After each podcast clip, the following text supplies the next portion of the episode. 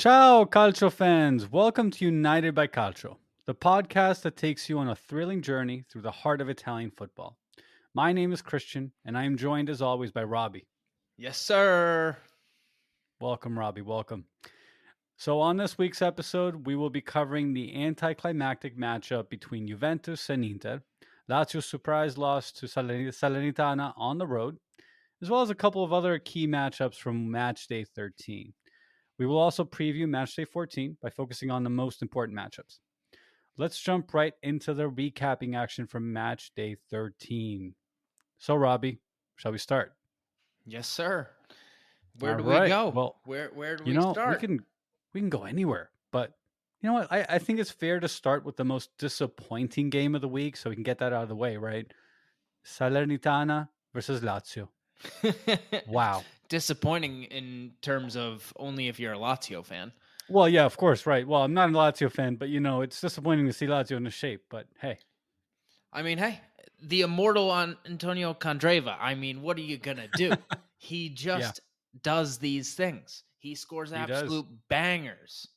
apparently, And yeah, I mean, what a goal. I mean, oh, absolutely, keepers gotta have it, but you know, it, you put enough spin on it, anything can happen. And just like that, it's 2 1. Salernitana are taking home all three points. Well, it's wild because you know Candreva, first of all, is aging like a like a fine wine here, right? Three goals, one assist on the season. This man is 36 years old. Left Inter, kind of. uh I know. I thought when he left, I was like, okay, this is uh you know this is it, right? He's this is his sort of like end of his career run. He's going to go to some lower uh, or mid-table team and just try to live out his last you know few years in the professional league, but you know, not not a bad start to the season, right? 36 years of age. I mean, he this is what his second or third spectacular goal. Like this is a second or third golazzo. I mean, uh, that that was a goal, by the way. I mean, Oh, that was Holy like crap. 40 out. Like, I mean, I feel like whenever he scores, it's just the absolute most preposterous goal you could possibly think of because it just Yeah. comes out of nowhere. He just, you know, it's like when Hakan sees a little bit of space, he's like, "Ooh, I'm Yeah, gonna yeah. smash this ball from 30 out." Um, it always hits the post or something. But um, Yeah. Candreva gets the same vibes. He's just like, "Yup, I see this space locked in. We're smashing this." And then half the time, it just ends up being a goal, and it's just like, "Wow, this guy still still doing it." you got to give it to him. I mean, because that that was uh, that ball. First of all, I don't know if you saw it from the direct camera angle, uh, looking directly at goal. That ball looked like it was going to go over, but it dipped right at the very end. I mean, that, that was insane. First of all, the velocity with which that ball was, I mean, the, the ferocity with which that ball was hit. And then for it to dip like that at the very end, maybe that's what threw off the goalkeeper. Maybe he was expecting it to sort of go uh, above, uh, you know, him sort of wildly above. But nonetheless, as a goalkeeper, I think you're right. He still should be, at the very minimum, making a cautious attempt Mm-hmm. so you don't touch it, concede a corner. But at the very minimum, keep your hand up there. Like don't don't let that you know get in the way it did. Like put your hand up there at the very minimum. Hell, you know if if the ball doesn't hit you, it doesn't. But if it does, it does. Then you just saved a goal. Uh, and Provedel has been, I, I'd say, probably one of the top goalkeepers in Serie A this season. I, I expected more from him. What Yeah, about I mean, Provedel last year was unbelievable. This year he's been very good. Even sometimes scores a goal, and so you definitely expect better from him. Yeah. Um, I mean, you expect better from Lazio as a whole. Yes. Like you just can't be like we talked about this before about them and Roma. Just like this Mhm. is a game you win, and you just get it done with. It's something you brush. Absolutely. Like we didn't speak too much on it because it should have been a formality. And it feels like Yeah. that's starting to Should've. become a habit for Lazio. Yeah. Where they aren't winning games that they should. And Yeah, that's exactly. an issue if they're going to try and get even into a Europa League spot. Mm-hmm. No, I mean that, that's a big problem. Mi- Mind you, we're talking at this point after Lazio have played their UCL group stage game against Celtic, which was great for them. They knocked Celtic out uh, completely. Lazio, uh, for all intents and purposes, are out. Uh, sorry, in rather. So they are good. Um, more than uh, I can say for Milan currently, but we'll talk about that later. Yeah. I mean, Lazio are now officially on to the knockouts in UCL, Yes. which is that more, much more surprising Absolutely. of that their form in the league when you see them That's in a group Exactly. Atleti, Feyenoord, and Celtic. Maybe Celtic isn't Mhm. the um, same type of bravado that you know they used to be, but right. still a fine team. Like they would be able to Oh, of compete with course. these bottom of the Serie A teams, Absolutely. and Lazio are just pushing them over with with ease, and they're on Yeah. the knockouts. They'll have a game, the final match day, to potentially be top of the table. Yeah. Um, exactly. again, it's going to be in Madrid, which is not not easy. But hey, No, You know? not at all. when you see them play that well on Tuesdays and Wednesdays, you expect that to transfer over to the league.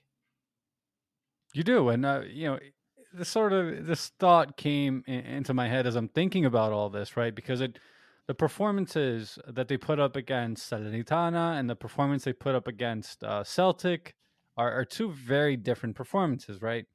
Uh, when you consider the fact that the UCL group stage is, I'd argue, uh, far more difficult uh, of a stage to play on, right?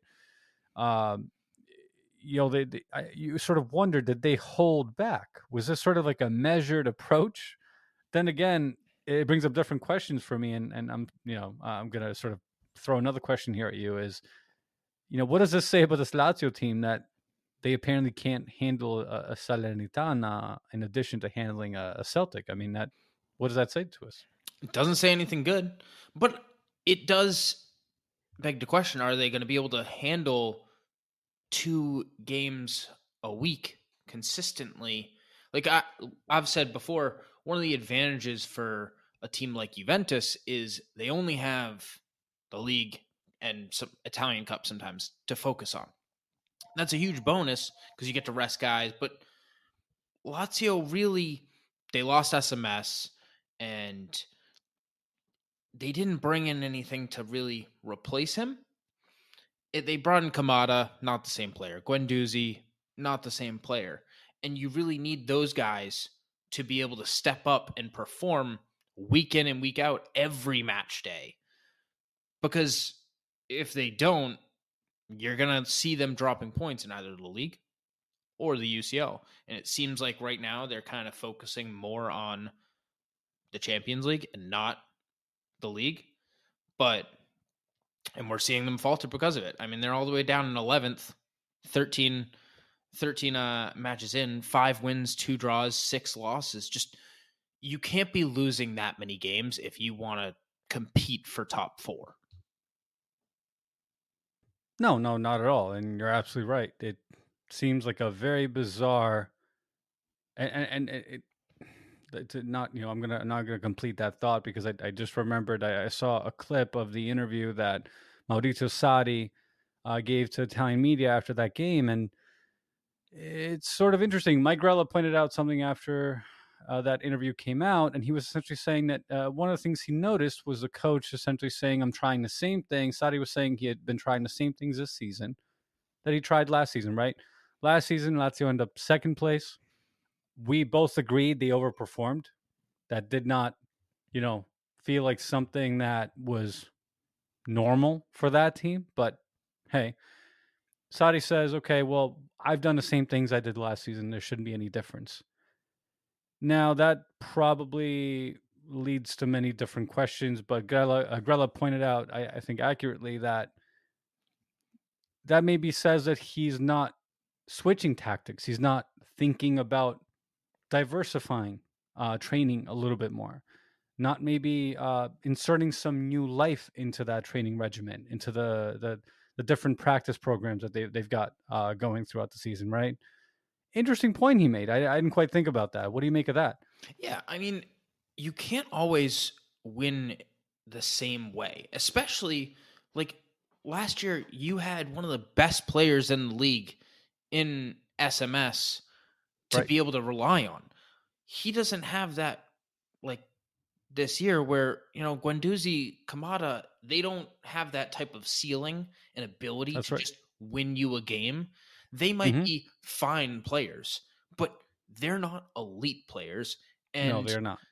you're gonna ha- you're asking them to consistently put in very good performances when Mhm. they're just fine players like they're not class players i don't know a better word to say it it's just like sometimes you know you have to it's really the interview is interesting because he's saying oh i am doing exactly the same but with less you need to do more like Exactly. you need Yeah. to maybe do a different tactic to get more out of certain players, put them in less Exactly. vulnerable positions, and Mhm. Put them in the best spots to succeed. He clearly hasn't figured out the puzzle pieces for this yet based on the lu- run of results.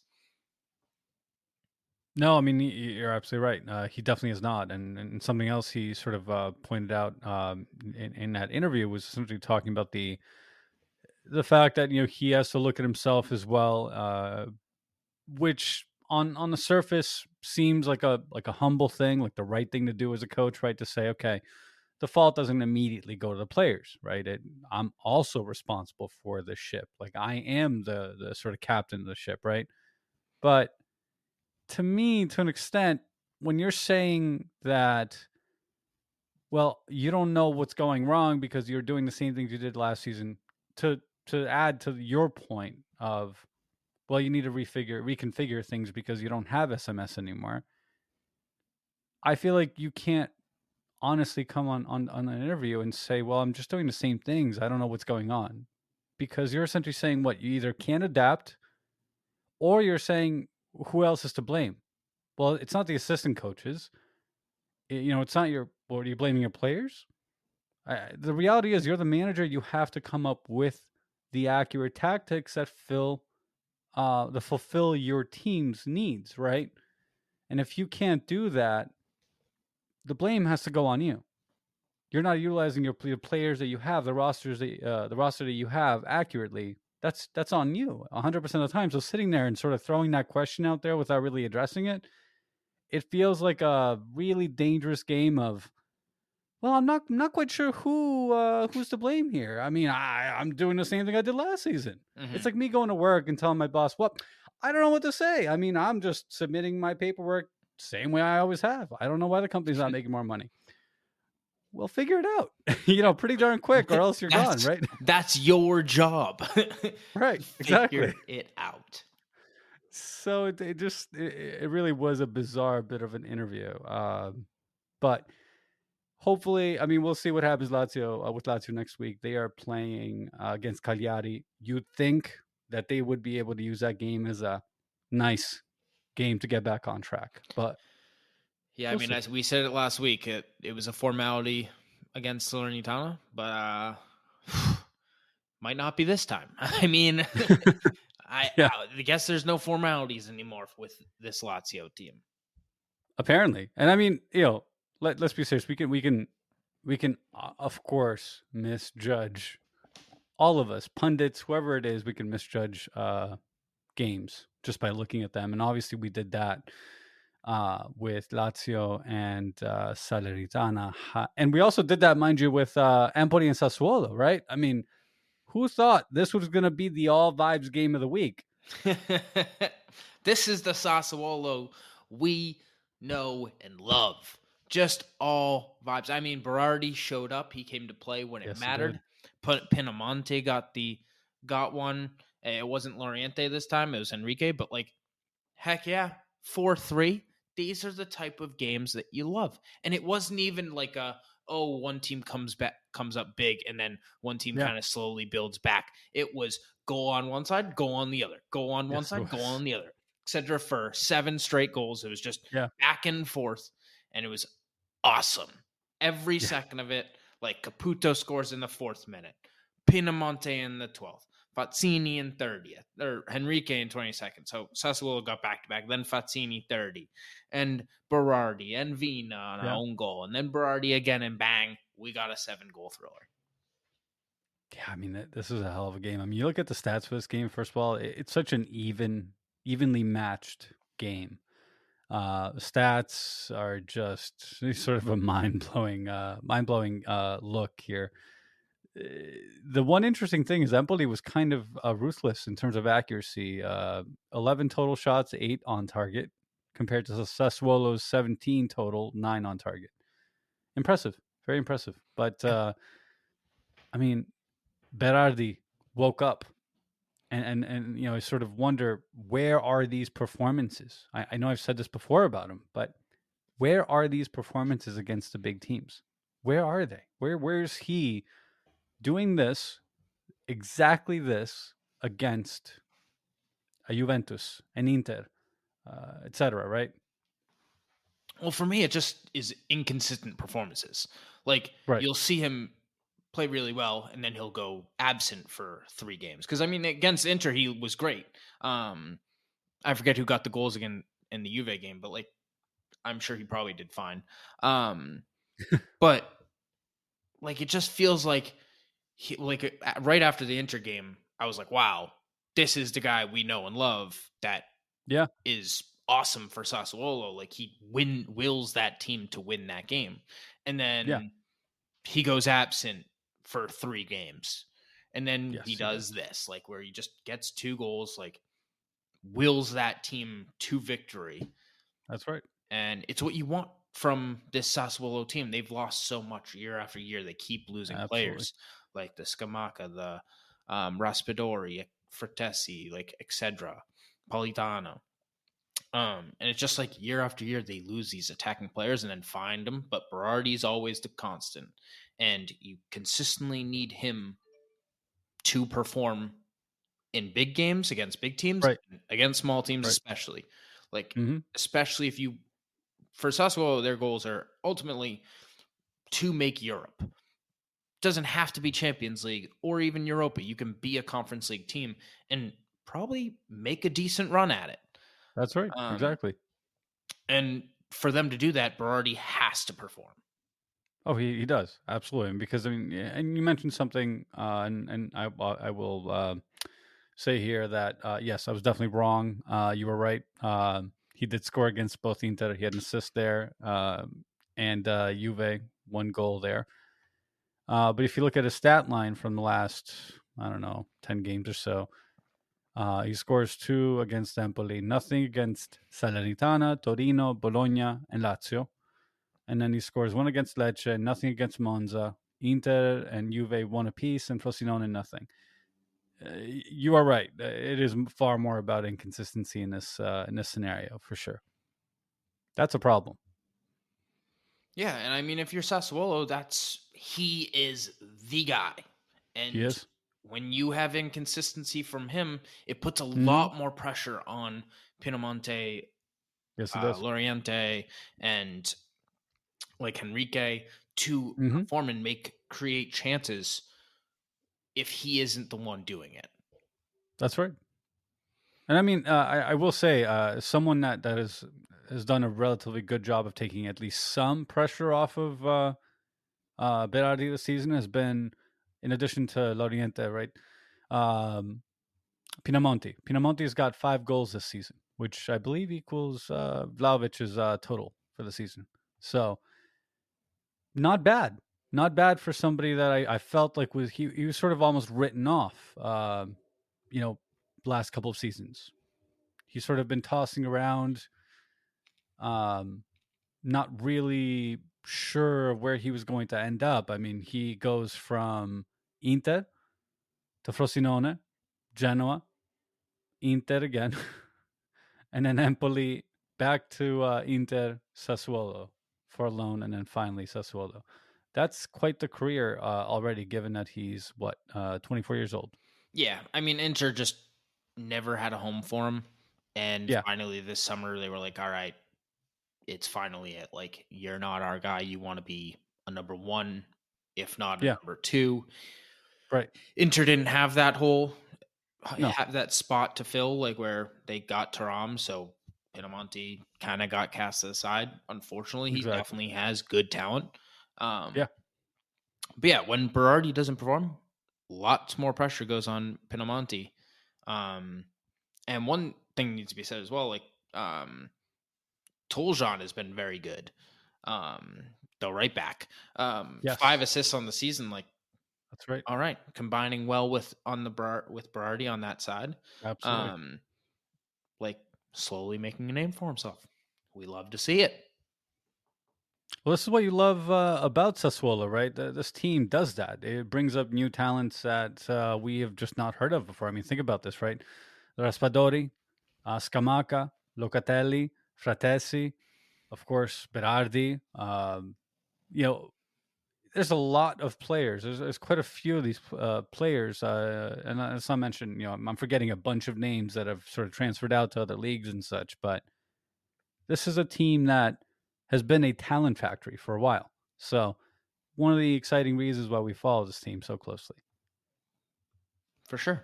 I agree. But with that, let's transition to an a fine game between Milan and Fiorentina.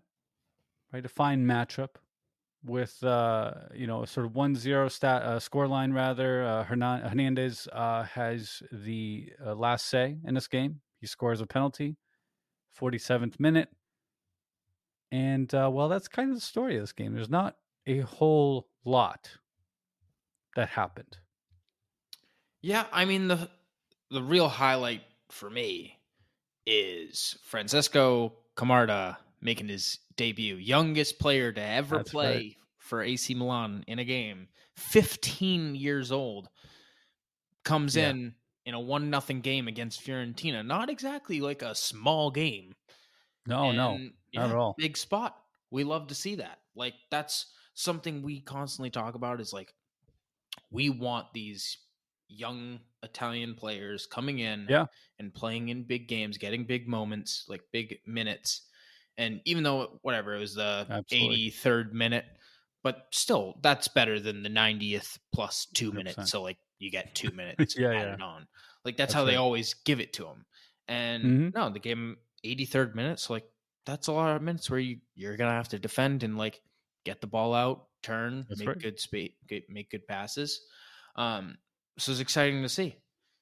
Like love to see Oh, I completely agree. I mean, this this was uh, when I heard about it, I I was excited. I was it was about time because uh, well, this Milan team can produce good talent uh, in their academy, and uh, I, I think Italian teams in general have been uh, undervaluing severely uh, the, their academies. If if you look at Juventus, our story is one of well, it's really rooted in need, right? We we really just don't. Our finances aren't great right now.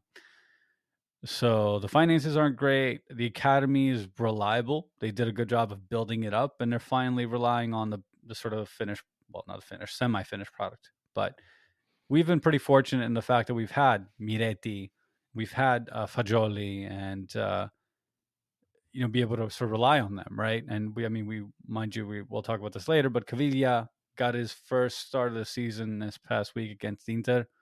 Curious decision. I think it was kind of out of out of necessity, but we'll talk about that later as well. But Francesco Camarda, uh, I think did fine for you know a 15 year old just playing in his very very first game in Serie A. I mean, what else can you expect? Yeah, and it's always good to just get your feet wet. Like for him, Absolutely. there's no pressure in that moment. Even though, like, yes, obviously you're playing against Fioren- Fioren- Fiorentina with only one goal lead, 3 Mm-hmm. points are still available. But for him, like, this game ultimately doesn't mean anything to him. Like, it's Yes. it's obviously a big moment, like debut, but it's more just okay. You see the stands. You've probably never been in an atmosphere anywhere close to this where it's Right. packed, 70,000 screaming. Like, this is a moment where you just kind of get acclimated, see how it feels, and build on that performance. That's right. Like, even if, like, Fiorentina were to win that game somehow, hmm for him personally, he just brushes that off and then okay, like build on it. Thankfully, they won one nothing Yeah. for them, um, and him. Um, but he can build on that. Now he can be like, okay, now I know how it feels to play in front of that many people with that much pressure Exactly. against these players that are very capable of like being very good and he's probably never played with that much talent on a field before. So Mhm. so many new things, and like to get that out of the way as early as possible is great.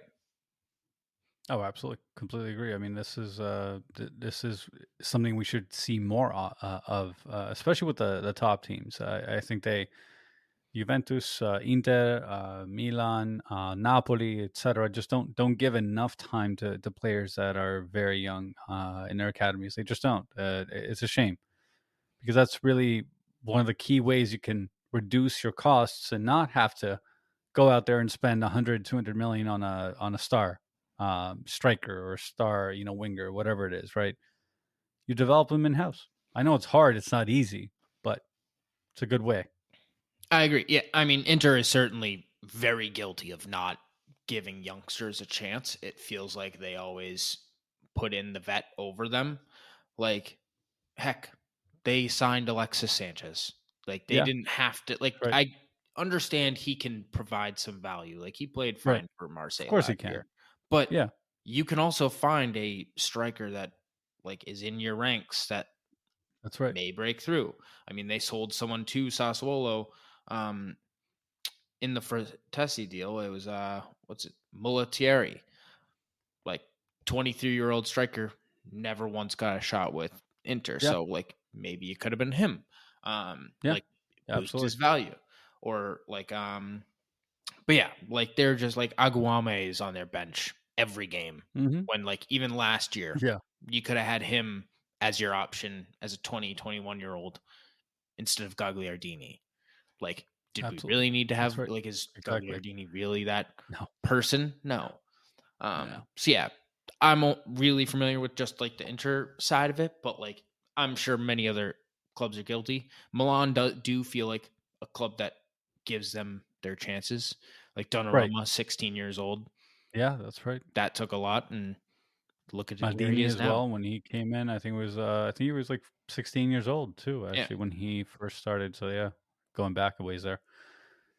You know, I, I think the the importance of uh, there's no player, and and I'm fully aware of, of the mistake he made in this game. This is sort of the reason why this game went this way. But uh, to me, Fabiano Parisi is a talent to watch. He screwed up in this game big time. He gave up that penalty that ended up uh, leading to that goal, but his stats don't really show it. But I think he's a very, very exciting player to watch. Uh, coming up through Empoli, and this is why the lower, you know, table teams are so important to this league uh, in Italian football in general because they they do have to put these young players out there. But Fabiano Parisi is an example of uh, what happens when you give a young player the time to develop and the time to play. I think he's got a bright future, and he's going to learn from the mistake uh, that he made today and whatever other mistakes he makes. I mean, you have to give him that time to learn and and well, just make those mistakes, right? You can't learn especially in a in a game like football. You're not going to learn by watching. You're only going to learn by making that mistake, painful as it is, and then growing from it. Absolutely. Yeah. I agree. And uh, with that, I think uh, there's not much else to cover in this game. I mean, it was a it was a pretty simple game, 1-0. The penalty is really the only reason they won the game. That was it, right? I mean, there's not much else to it. Fiorentina didn't really do. Um, well, Fiorentina really haven't been doing much of what we sort of saw from them early on the season, right? Uh, it's been a while since we've seen that Fiorentina come to life. Yeah, they've definitely tamed down.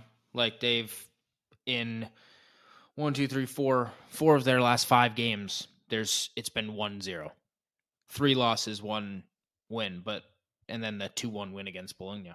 But so we're not seeing that all vibes Fiorentina. No. Um, maybe that's Italiano being like, hey, let's try and be more tame, less vulnerable. That's right.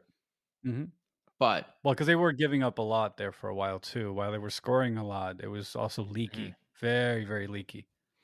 yeah, the farther they pushed up, the more they conceded, it seemed, even though that was benefiting them goal wise. We sort of wonder, actually. That leads to you know a question that that probably can be covered in a bonus episode at some point, right? But you know, just sort of short, brief response for from you on on this. What what do you think of the trade off there? You know, do you think there's a there's a good trade off to to just go push up the field regardless of the risk, or do you play more of this measured, you know, game? What do you think? As a, there's no right answer for me. As Right. a neutral, I always want to see more offense. Mhm. I want to see fun, exciting goals. Like that is what get and for the league, that's what I would want. Right. Um sometimes when you are that good of attacking though, the best Mhm. thing is to be reserved defensively so that way okay, we can figure out this side of the ball and once we do, we're set because we Yeah. know when we go forward, we will be good enough. So if you figure out the back end, that solves all. And I maybe that's Yeah. Italiano's thinking. Um, but it's still early in these the season, so we'll see. It is. Yeah, it's still early. Uh, you know, I'm I'm I'm wondering if this is just him trying to figure out uh, the sweet spot, right? Sort of going from one um, really attacking uh, focused mentality to trying uh, sort of the the polar opposite and trying to find a, a middle that works best for them, right? Uh, because he sort of has to do the best he can with the, the players he has. I mean, Fiorentina is has done a lot with a relatively small ability, right, financially that they have. They, they have very little power on that front. But with that said, uh, let's move on to uh, the Atalanta Napoli game, shall we? This was a pretty interesting game, right? I mean, uh, Napoli win 2 uh, 1, uh, goals by Kvara and Elmas. What uh, what do you make of this? What do you make of this game? We had two class goals and then one uh oof goal. Uh, that's the best way to call yeah. it. Just oof. That's yeah, you don't want that happening. But Kvara with an unbelievable header, and Yeah. Lookman saw that and he was like, "All right, I see you. I'll match it." Bang, Right. and like that was great. Like it was two Yeah. of the best players putting great goals in, and then right.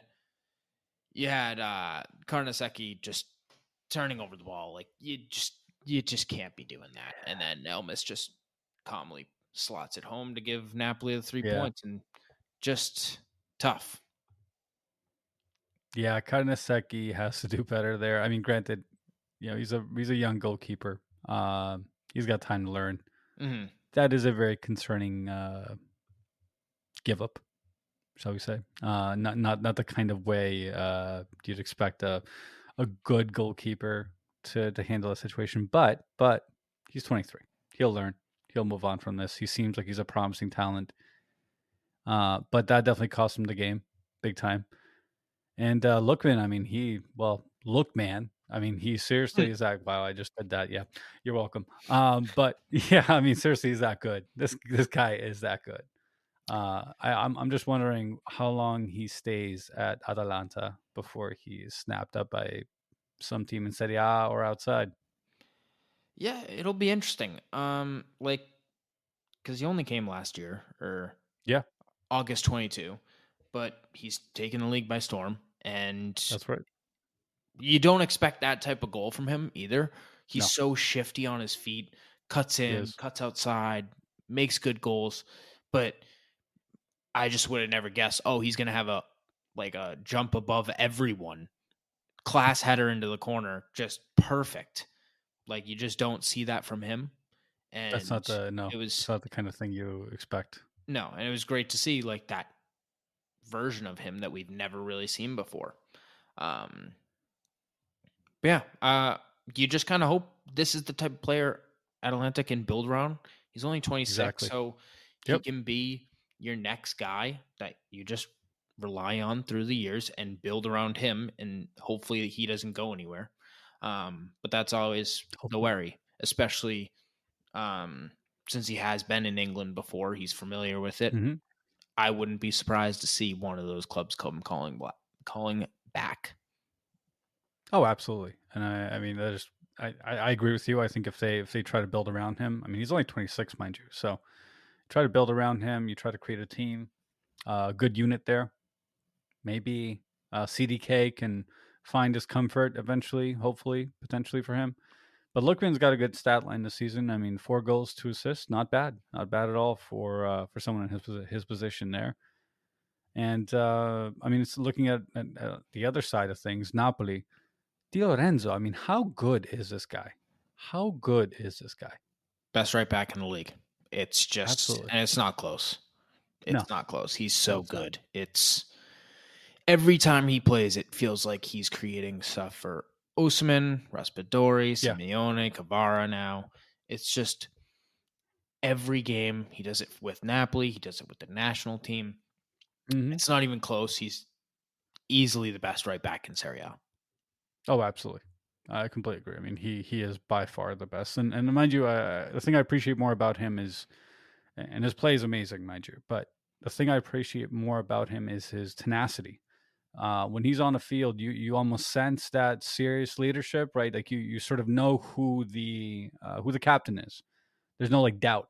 You know who the the person on the field is, and and that's not that's not true with every team. Uh, I'm sure I'm, I'm sure everyone you know can sort of see that, right? There's certain teams you look at on the field and you're like, hmm, I wonder, you know, sort of like where where's the where's the sort of uh, flow of the game? Who's the one that's sort of dictating, right? And it's odd for a right back to dictate play, but he really does dictate play for this team a lot. He is very much so. You could argue more important than Kvara to this team because he is the heart and soul of it. That's a take, but I like it. It is. He's I mean, he's so good. He's truly underappreciated. Like, yes, people agree he is the best right back in the league, but it feels like when you talk about Napoli, he's the third or fourth person that they Yeah. list Yep. because of Kvara and Osimhen, but he is just as important as them. And Oh, absolutely. every game he proves it. Right. I mean, eh, eh, you take him out of the game, and, and this team does not look the same. No. He injects uh, a certain excitement, a certain comfort with playing on the ball as well. That that it just is not uh, found in every player. Right. Like, uh, not every. First of all, let's just start with this. Right. It is impossibly hard to find uh, a good left back and right back anywhere in Europe. Like Yep. finding a good left back and right back is is just an impossible process. I agree. So when you find one like this, you do whatever you can to hold on to him. Absolutely. And I mean for I- I Napoli's at one. least like for Napoli, like for Serie A, it feels like when they're Italian, they have more incentive to stay, which is great Right. for Napoli because he's 30. I would be Yeah. stunned if he goes anywhere else. That's why he has the captain's armband as well. Like That's right. he will stay there forever and until he's done. Um and that's great for them. Like that's 3 more years at least you'd imagine of Absolutely. prime right back play. Mhm. And yeah, we'll see if they can get anything done with that. Yeah, I mean, I can't can't speak uh, any more highly of this uh, this right back, but I think uh, the rest of the podcast needs to keep recording. So I'll stop now. I'll stop gushing about Di Lorenzo for now. This episode, anyways. We'll wait until another episode. With that said, uh, yeah, let's gush a little bit about our our teams, huh? Let's gush a little bit about Juve and Inter. Or wait, Yeah. hold on a second. Let's Uh, did is there anything to gush about? well, let's I don't let's know. let's gush about the right back on on my team, right wing back. Yeah, well, You know? well played, well played. yeah, yeah. I mean, I've I've been quietly behind the scenes just watching him play. He's Denzel Dumfries. He's been playing well all year. And then Sunday happens. I mean, if I can just pause real quick right there, uh, do you know what I what image I had in my mind when uh when that happened when he gave the ball away? I just saw your head erupting and a volcano just you know popping off. That that's all I saw. it's infuriating. No one is around him. No one's pressing him. He just Nope, takes nothing. a touch that's like 10 feet along the way and just Yeah, Vlahovic comes and picks it up from like what Yep. like Yep. Had no interest. He just kind of looked at him and Yep. like waited for him to play the ball and then probably would have gone out gone Exactly. about his way if he made a Mhm. good touch. But he doesn't and Vlahovic is like, "Ooh, thank you. Here we go." It's like a squirrel finding a nut. He's like, "All right, thank you very much. Today's my lucky day." Bang. Takes finds Chiesa. Yeah. unbelievable pass, terrible marking Yes. from Inter, and just coolly slots it home, and all of a sudden it's one nothing because Denzel Dumfries is a just a eh, just ah what a mm, he's just not a good player. Yeah, that that was that was bad, and that wasn't that wasn't his only only. Uh, there were a couple of other moments where he just uh, almost almost screwed up again, pretty big. Um, I forget when it was though. Crap. He, there was another moment where I'm like, oh crap! Like he he almost did it again. Um, he definitely had a bit of an unsettled game. Then again, to be fair to him, it's not as if Dimarco or Kostic were having a great game.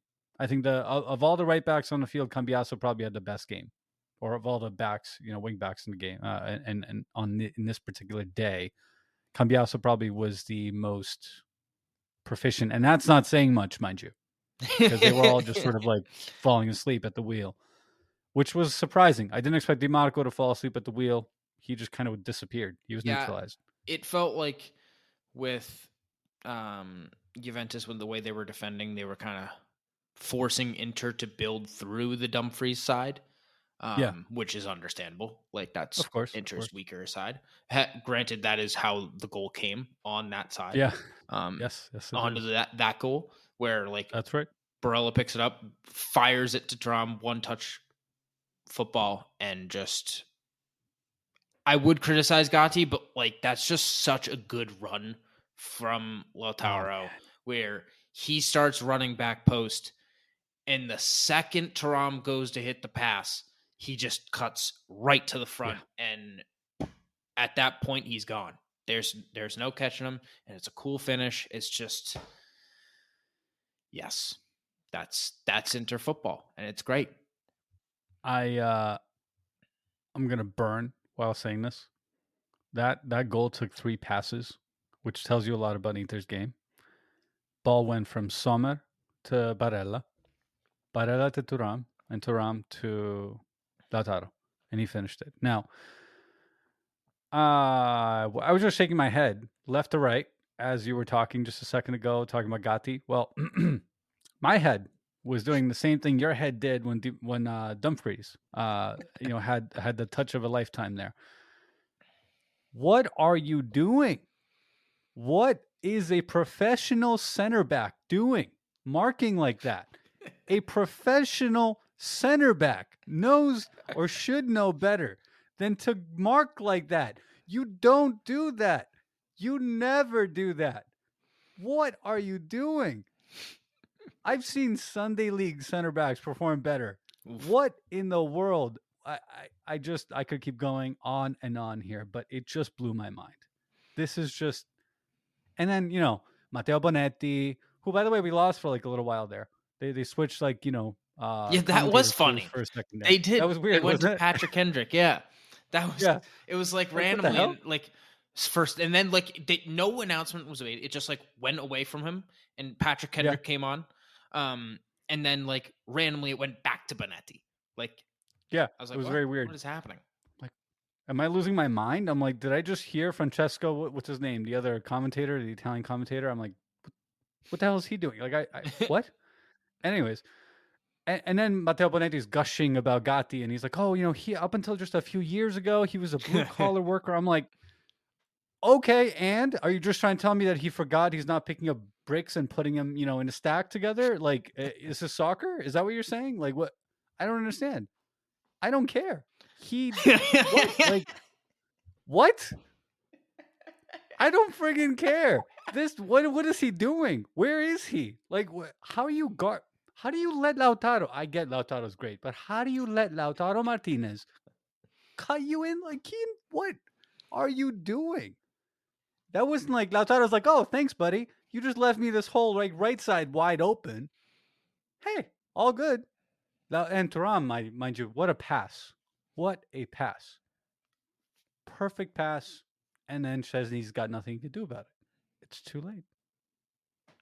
That's my rant. That's, That's my okay. Gatti rant. I, I also like another takeaway from the game, or not really the game, just like I truly just despise Juan Cuadrado. He, like I've Yeah. hated him for years, and now Yeah. he's wearing Yeah. like the intricate, and I'm just laughing. Like I, I like him. Like he he just is the worst player. Like He is bad. he flops every second, and it's the most infuriating thing because he always gets the call. It's so annoying. And then he looks at like players like, "You obviously fouled me." Like, no, you didn't. Like, ugh. Like, like he didn't get fouled on the wing at the end of that game, and I was dying. Like, he doesn't get touched, and it's just like he just throws his body. Like, this is an Yeah, he inter player. Like, he, ugh like fella like have some shame like you are good enough to beat people with your speed like maybe not anymore but like Oh no. you don't Yeah. need to be flopping every time someone comes near you it's infuriating he's so annoying and he's getting cheered at every like it felt like Oh, was. Lukaku out there. I was I was loving That it. I was great. like, I hope ah, this is great. He's just getting jeered every time he touches the ball. This is exciting. Like it's was just funny because like I I'm yelling from my couch, like jeering him as well, like boo. He's on my team. Yeah, I mean, you know, I, I was jeering from my couch as well. And I mean, when he tackled Kostic like that, I was like, oh, no, he did oh not. yeah. No, he did not. That is a Oh. wrong venue for that, sir. Wrong venue. You do not throw that kind of and and you know, I mean, that was like a chip on the shoulder kind of tackle. Like you know what you know what he's doing. He knows what he's doing. There's yeah. no there's no arguing. Like he he knows exactly what he's doing. And then Kean coming over to him and then shoves him a couple times. I'm just like, please, just can you like take him and just throw him off out of the field and just so we can big grown ups can actually play soccer? Can we actual players can play? Um that's what I was hoping for. And then after the game, uh, Simone Inzaghi, your your wonderful coach, says uh, we needed Cuadrado to uh, sacrifice for our team. He needed to sacrifice, and he did. I'm like, what did he sacrifice? His uh, integrity? Is that is that what he sacrificed? That's been gone for that- a while. Oh, okay, that's fair. Maybe He played for you. maybe his soul. Real. That's fair. Oof. But that that was that was just great. That was amazing. Um, another bit of a storyline uh, before I get back into my Gatti rant. Um, you know, Caviglia, I was uh, not sure what to expect. He started. He had played what two minutes or four minutes, whatever it was, prior to this game. yeah. I, mean, I don't know if you saw what I saw. for two minutes. What was yeah, that? against Cagliari? Yeah, two minutes. Yeah, for two minutes. I don't know if you saw what I saw, but he he was so bad. He was so Really? bad. Oh, he was so bad. He was so bad. I just It was like, just it was hard to watch. Like I just, it was nothing impressive. It was just. Nothing impressive. It just Wow. was. I mean, you're kinder than I am. Yeah, I mean, I'm not gonna kill the guy.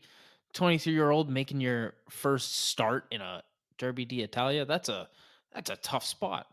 But he was It is. trying stuff. It It is. wasn't like just receiving the ball, passing it back to his center backs.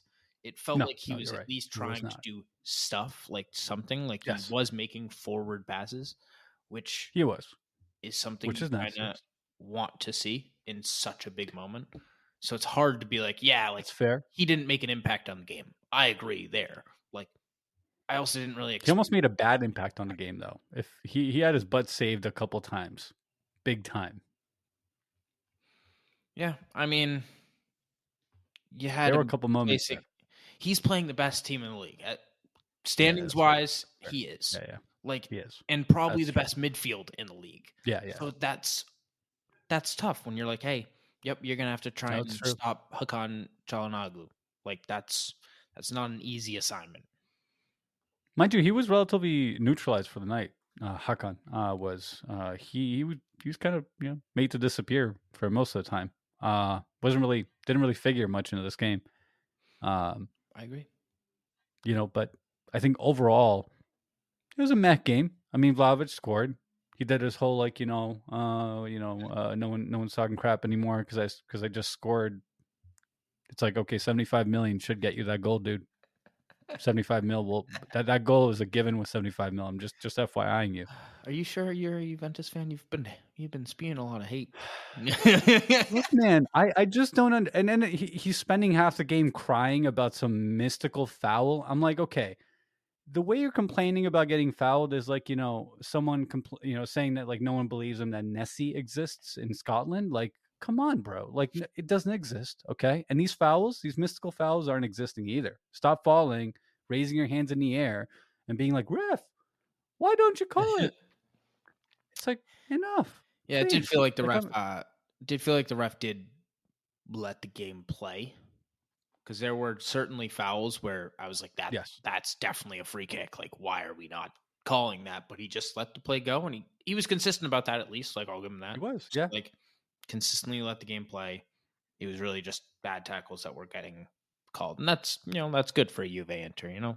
Gets the blood Well, going. Think that's the thing, though, right? I mean, this kind Yeah. of game, that's what should be happening. Yeah. You don't want to be stopped every second. No, it would. absolutely not. And this is Juve Inter, mind you. These are the two teams in this league. Like you, you want these teams to go at it. There should be tension. There absolutely should be tension. Tension should be brewing the whole week leading up to it. If there isn't, that's a problem.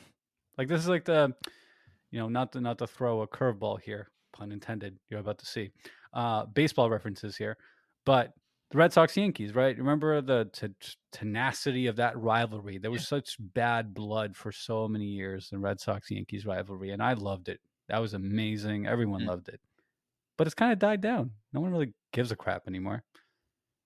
Fair.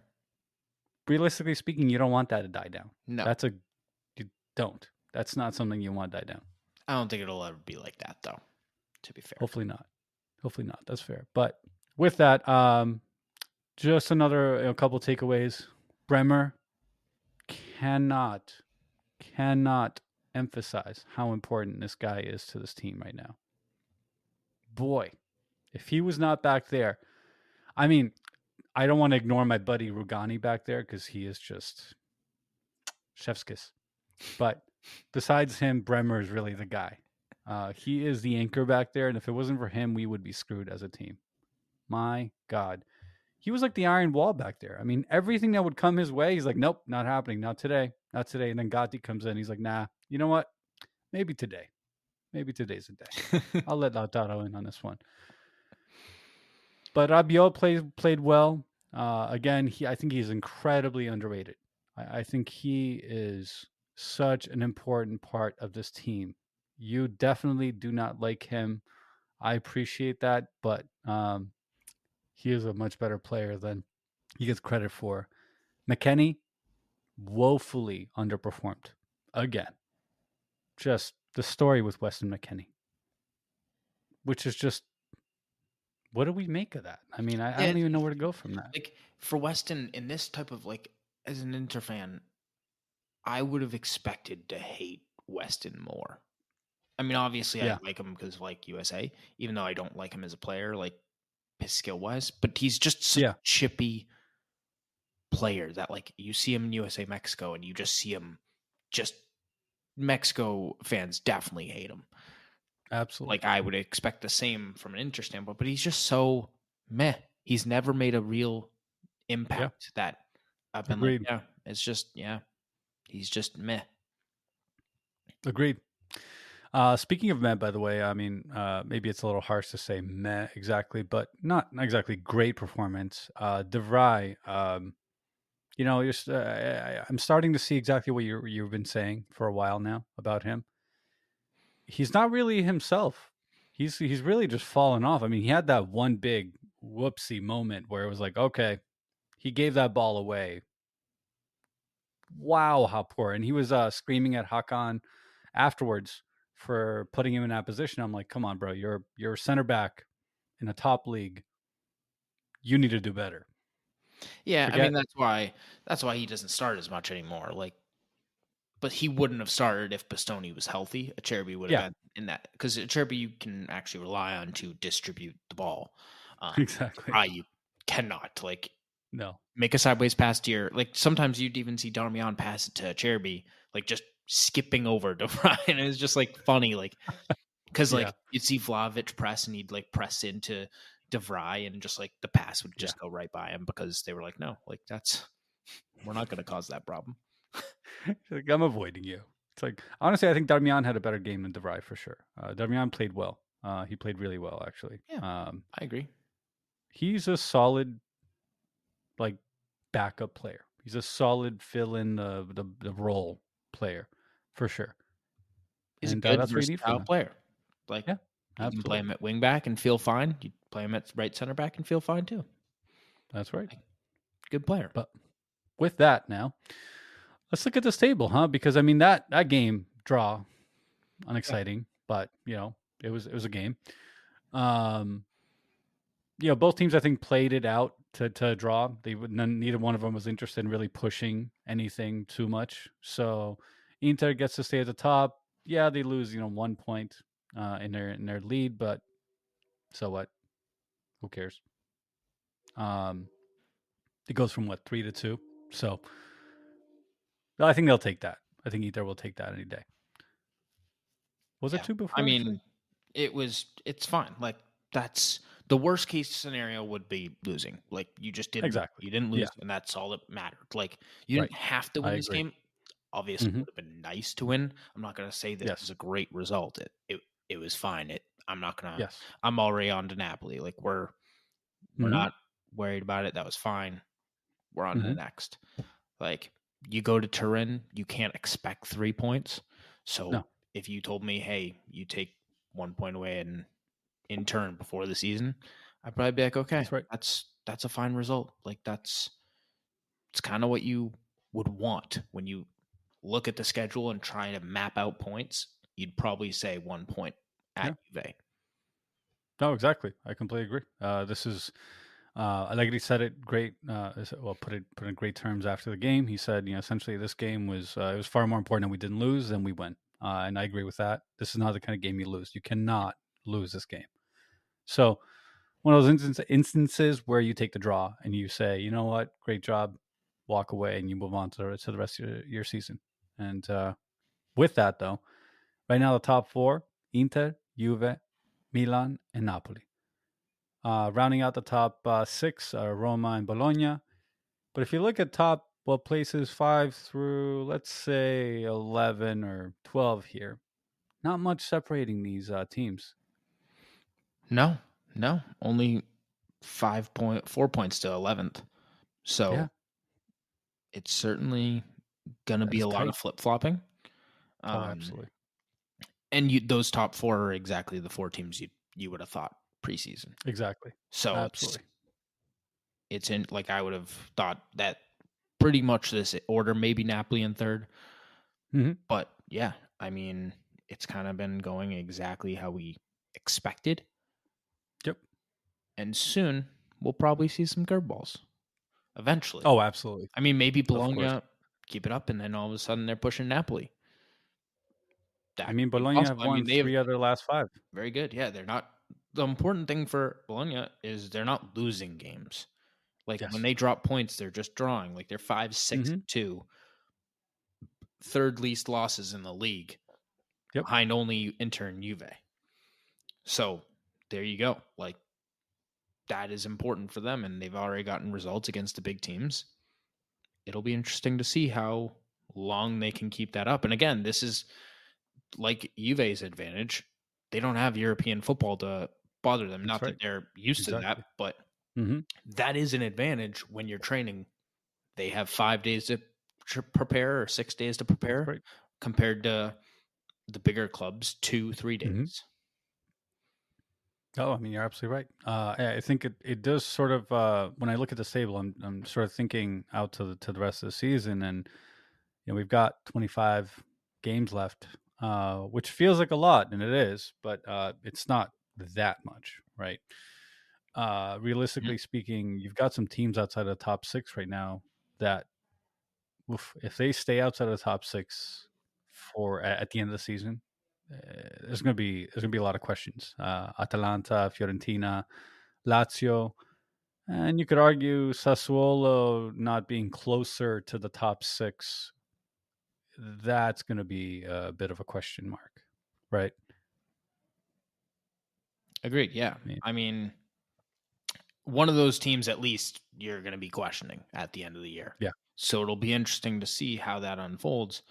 Or we're just talking about what a run by Bologna, like if they actually are able to Yeah. keep up. Like Right. that'd be a story. Oh, I'd love to see them in Conference League. I think that that'd be the perfect competition, honestly, to sort of push them maybe a little bit, see what uh, Thiago Motta can do. Yeah, I agree. If he doesn't go to a bigger club by then. Yeah, that's a good point, right? That is a very good point. A very good point. So, with that, I think we've sort of recapped this last week. We talked a little bit about the table, the current standing. Um, I think we can sort of move on to previewing the uh, upcoming week, match day 14. And uh, well, what what better game to start with than Monza Juve? I mean, this this team gives us headaches. Last two times we have played them, it ended 2-0 Monza, right? This was at home, mind you. We lost at home to Monza. We won against Monza um 2-1. That was a nervy game, shall we say. Lost to them before that 1-0 and one before that 2-1. So, what are we thinking here? I mean, it'll be a tight game, probably a low scoring 1 0 or 1 1 final. Um, Yeah. Agreed. Monza haven't lost at home. So that's No, they've not. To note, they're not losing games, which again, we talked Yeah. about important. Um, two wins, four draws, zero losses at home, but only 11 goals total in the games, in the six games. So Yeah. not exactly high scoring games. And I mean, we know Mhm. Juventus loves a good one nothing win. Yeah. Um, that's what I would lean one nothing Juventus. I just think Mhm. they're too much better than Monza, and they should really get it done. I'd say that with a lot of games against Juventus, but it just like it just feels like Monza don't have the firepower that Juventus do. Which I mean, obviously that's not a hot take, but yeah, Juve yeah, are right. very good at picking moments to go Yes. forward and absolutely. Vlahovic has been taking his chances. Chiesa's fully healthy. He looks good. So does. I just think at the end, those two carry them to a victory. One nothing. No, that's fair. I mean, I, I totally agree with you. I think one nothing seems like a likely scenario here. I, I don't see uh, Monza winning. Uh, I think this is a different Juve. I think this is a different team. I didn't even talk about Chiesa, mind you, but he is playing well. I'm sort of seeing that that Chiesa we've all been expecting, I think, to an extent, right? But uh, again, I mentioned him, I think, every podcast at least one time. Andrea Colpani. Watch out for him. If Gatti gets any, Gatti should be banned from like marking this guy for any reason. Just I don't care who you have to put in there. Just uh, throw the friggin' Incredible Hulk in the game. Whoever, just somebody besides Gatti to mark this man. He's got six goals and one assist this season. That's a pretty good stat line, if you ask me. Yeah, that's pretty good. I think anyone will take that. Yeah, especially for a Monza team, right? So he's he's had to do a lot of the hard work there because it's not as if um, there's too much going on creatively speaking in that Monza midfield. Not that I'm saying Palladino's not a great coach, by, by the way. He's just working with what he can. He Yes, only he, what absolutely. you know what, what can he do? Palladino's a great coach. I think he's probably going to go to some other team, but that I digress. With that, I agree. 1-0 Juve seems like a likely uh, end to this game. But with that, um, moving on to the next game in our uh, lineup here, let's talk about the marquee matchup of the week: Inter Napoli. Inter away. Yes, sir. And yeah, I mean, it'll be interesting. It's Yeah, Napoli haven't exactly been great in Naples. They're two No, one and three they've in their not. six games, so hmm not exactly what you want to see. Um, No, no, Inter five one and zero on the road. Their one draw being right. this weekend, hmm and it's interesting. I'll I want to see how Inter lines up tomorrow against Benfica, um, because that game ultimately doesn't mean anything. So I'd love to see them rest a few guys, rest a Hakan, like start Aslani. Um, and by oh, That's doesn't mean anything is like no matter what on match day six, the top of the group will be decided in the Sociedad game. Most likely, Inter will have to win. There's like a strong chance, assuming Sociedad beats Salzburg. Sociedad beat, loses to Mhm. um, them to Salzburg, then okay, that changes things. But I'm just going with the they're going to beat Salzburg, so that means Inter would have to beat Benfica by like three more goals than Salzburg loses to Yeah. Sociedad. So it's it's more of a I'd rest guys for this game. Yes. This is a big game away in Naples. Yes, this is not an easy game. Again, this is one of a I'd take a draw. It's not something I want a draw, but I'd take it. Um I'm gonna go two to two draw. It'll be a more high scoring. That is a fair, fair point. Um, you know, it's a tough one because of all the reasons you mentioned. I mean, it, it- all very valid reasons. I mean, this is not a, a competition you take lightly. Champions League. It's not. This is an important competition for Inter, for any of the Italian teams in there. So, I'm going to three-one Napoli. Three-one Napoli. I Wow. think Inter sort of uh, un- unfortunately have to rest, and I think they lose a bit of an edge. I think uh, Napoli are uh, sort of wake up uh, a little bit, and uh, at Inter's expense. But I think Inter are, are going to have to rest their key players for this matchup because, like you said, that's a tight group there. Well, I was saying they rest guys Or- for Benfica and not Right, right. No, I know. Right. But I'm I'm saying that like nonetheless, I, I think that they're gonna they're gonna have to rest somebody. I mean, Thuram and uh, Lautaro played. Uh, Lautaro played until the end. Thuram played almost to the very end. I've been saying that, but I think Toro just keeps playing. It's like You think so? he just Interesting. they keep, no like they Inzaghi has played him almost every game. Like Alexis isn't healthy, so it's Yeah. like Ar- I bet Arnautovic does start hopefully Yeah. tomorrow, and then Mhm. Thuram Toro are the two on Sunday. And thankfully, you don't have a, another Champions League game like the Sociedad get directly after you have a week off, so Yeah, you have a right. recovery period. Um, but then after that, Napoli not only has Madrid tomorrow, which is a big game because they haven't Mhm. qualified for the round of 16 yet. Um, they not only have that, but then after Inter, they follow up on a short week on Friday to right. Juventus. So a Mhm. lot of big games for both of these teams. a lot going so on. it'll be very Yeah, interesting. But yeah, I wouldn't be surprised by Napoli winning. They have high powered offense, like they can score goals at will, and they're a great team. And I wouldn't be surprised if they were able to win that game. Yeah, I mean, uh, I mean, there's a lot going on for both teams, mind you, at the at this point, because let's not forget Napoli is currently in second place in their group, right? And they're facing Real Madrid uh, next.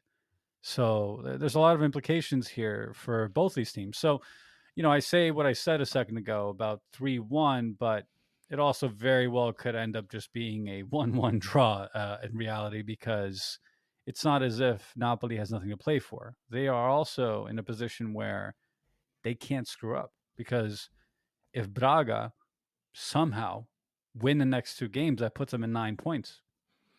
That Yep. that can't, they can't screw up here. It's No. not a, they're not out of the woods, Not at all. and they're definitely not going to be first place at this point. There's it's not going to happen. But you know, I, I think ultimately. I'm, there's a lot of grappling. I'm I'm gonna flip flop here. I'm definitely gonna change my estimate. I'm gonna say one one. one I'm one. say wow. one one. Went from Yeah, a a high very scoring, high flying Napoli three one Yeah. to one to one. Well, the more I think about it, the more I'm like, okay, uh, neither one is going to really want to push. It's sort of like Juve Inter, you know, they're just Mhm. sort of, I think they're, they might just be tempted to do that because of these other results that are very important for them, right? Uh, and you had a very good point in, in, in making making that observation. I think Napoli, well, they they don't have Victor Osimhen back, right? So I don't know if he's going to be back for this coming game. So I wouldn't with that in mind, I, I don't know if they'd really want to push, especially even if he comes back. Why would you want to push him yeah. back into action so quickly?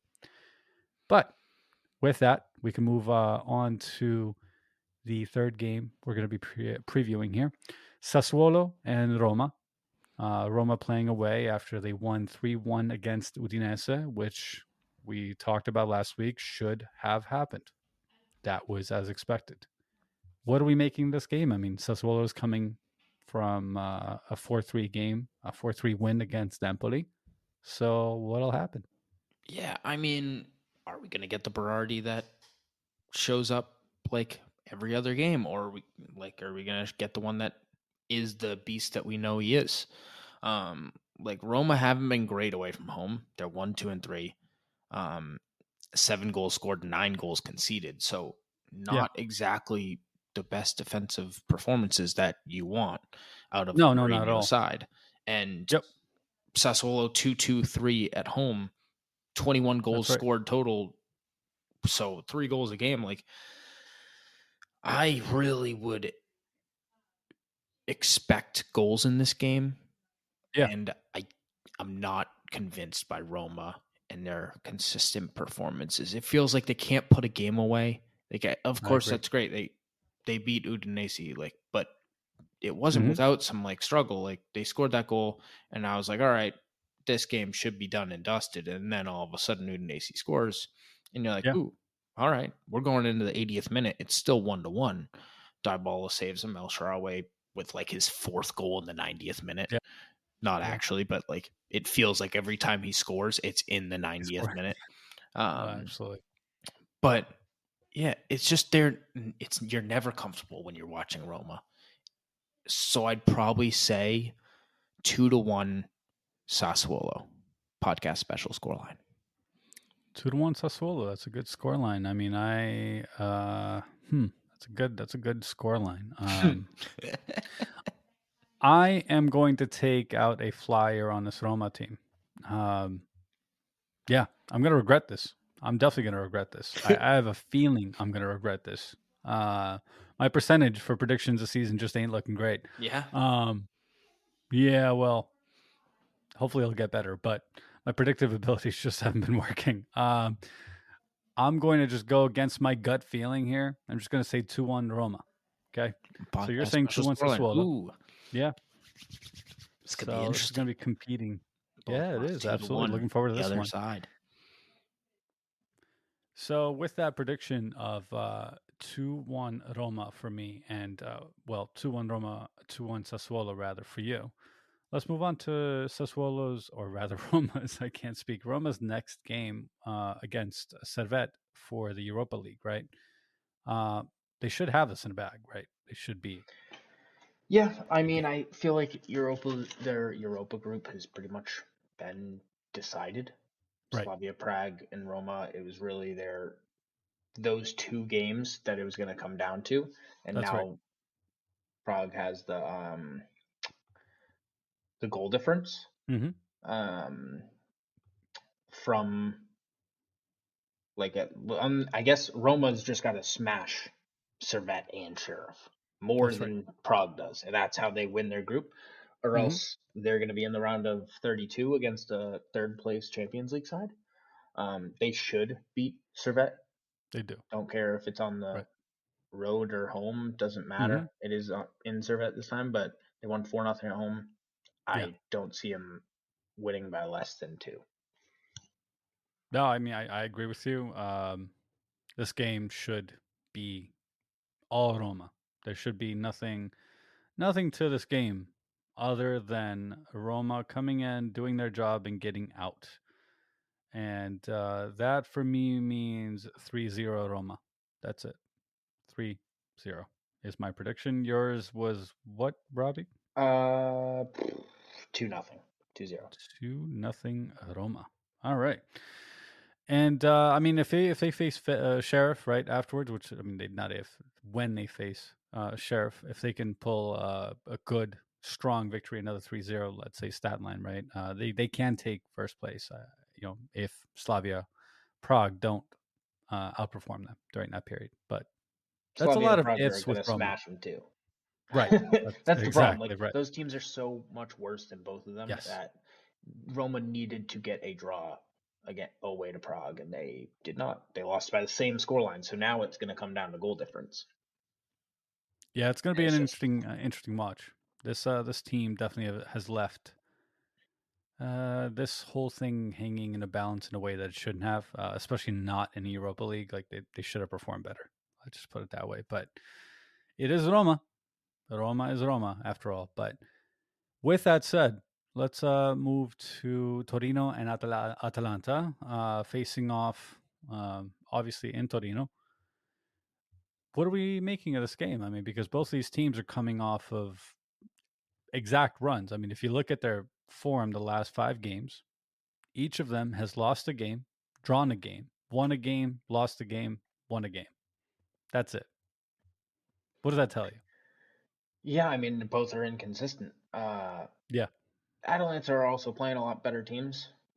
Yeah, I they mean, are. Granted, it in the league, so at some point you all play each other. But it feels like Right. Atalanta. This is a get right game. Yeah.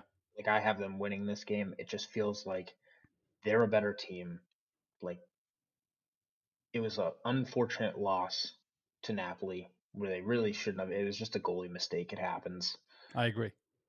Torino probably aren't going to get that benefit of Yeah. making those mistakes.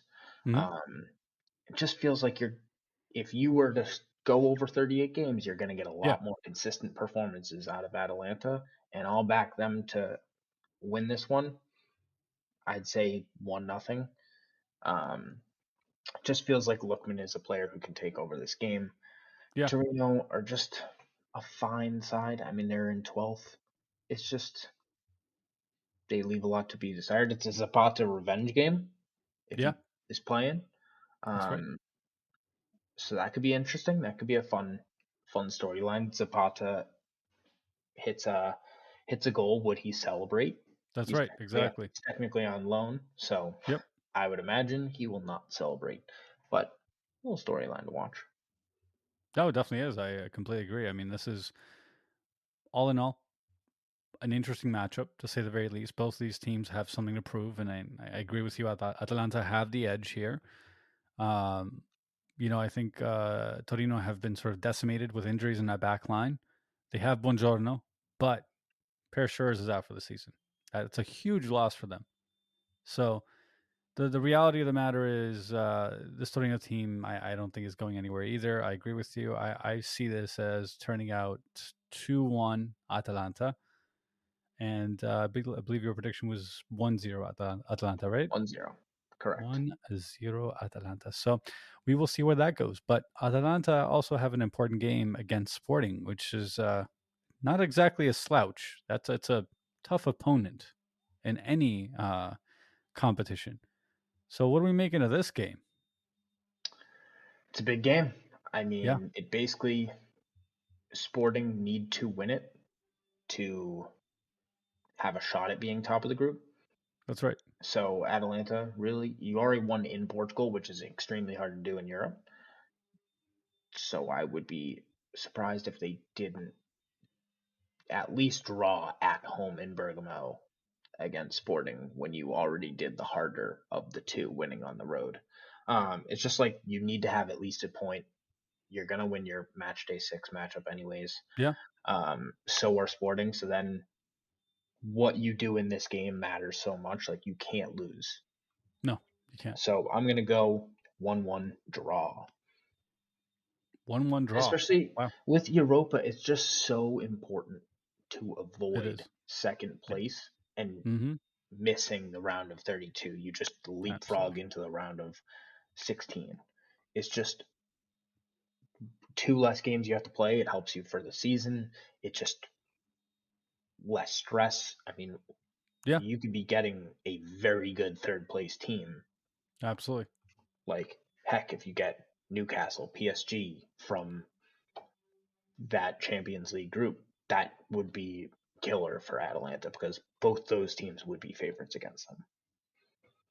I completely agree. Uh, I, I I also see a draw playing out here. Uh, I don't see Atalanta being really able to produce a you know two three goal performance uh, either. I, th- I think they're a little a little emaciated currently. Uh, the depth just isn't there anymore, uh, like it was uh, a couple years back. So uh, I, I really do have a hard time seeing how they're just gonna risk anything. Uh, I I am concerned about their leaky defense, of course, because that could end badly if they sort of uh, take the uh, park the bus approach, the way Italy did against Ukraine, which somehow did not end in a complete disaster. But eh, the reality is that that can be a problematic way to to handle a game too, of course. But with that, I think one one as well. Um, so that's my prediction on that. Um, it's going to be an interesting week of, of action here. I mean, there's there's a lot hanging in a balance. Um, a lot of teams playing for some important table positions. Milan fighting for their lives, quite literally, in in their group. Right. I mean, we've got, mind you, they somehow still have. I mean, this group is actually living out its name. They still have an Mhm. opportunity. They're not out. They're not out. Three one loss is not a good result though. Not No. they needed a point or something because now they're gonna have to beat Newcastle and then hope Dortmund beat PSG. Yeah. that's Which how. is That's the only way they get through. Because a PSG can draw, and then AC Milan would have- to win by five. And then I don't know if they Hmm. actually have the tiebreaker on PSG.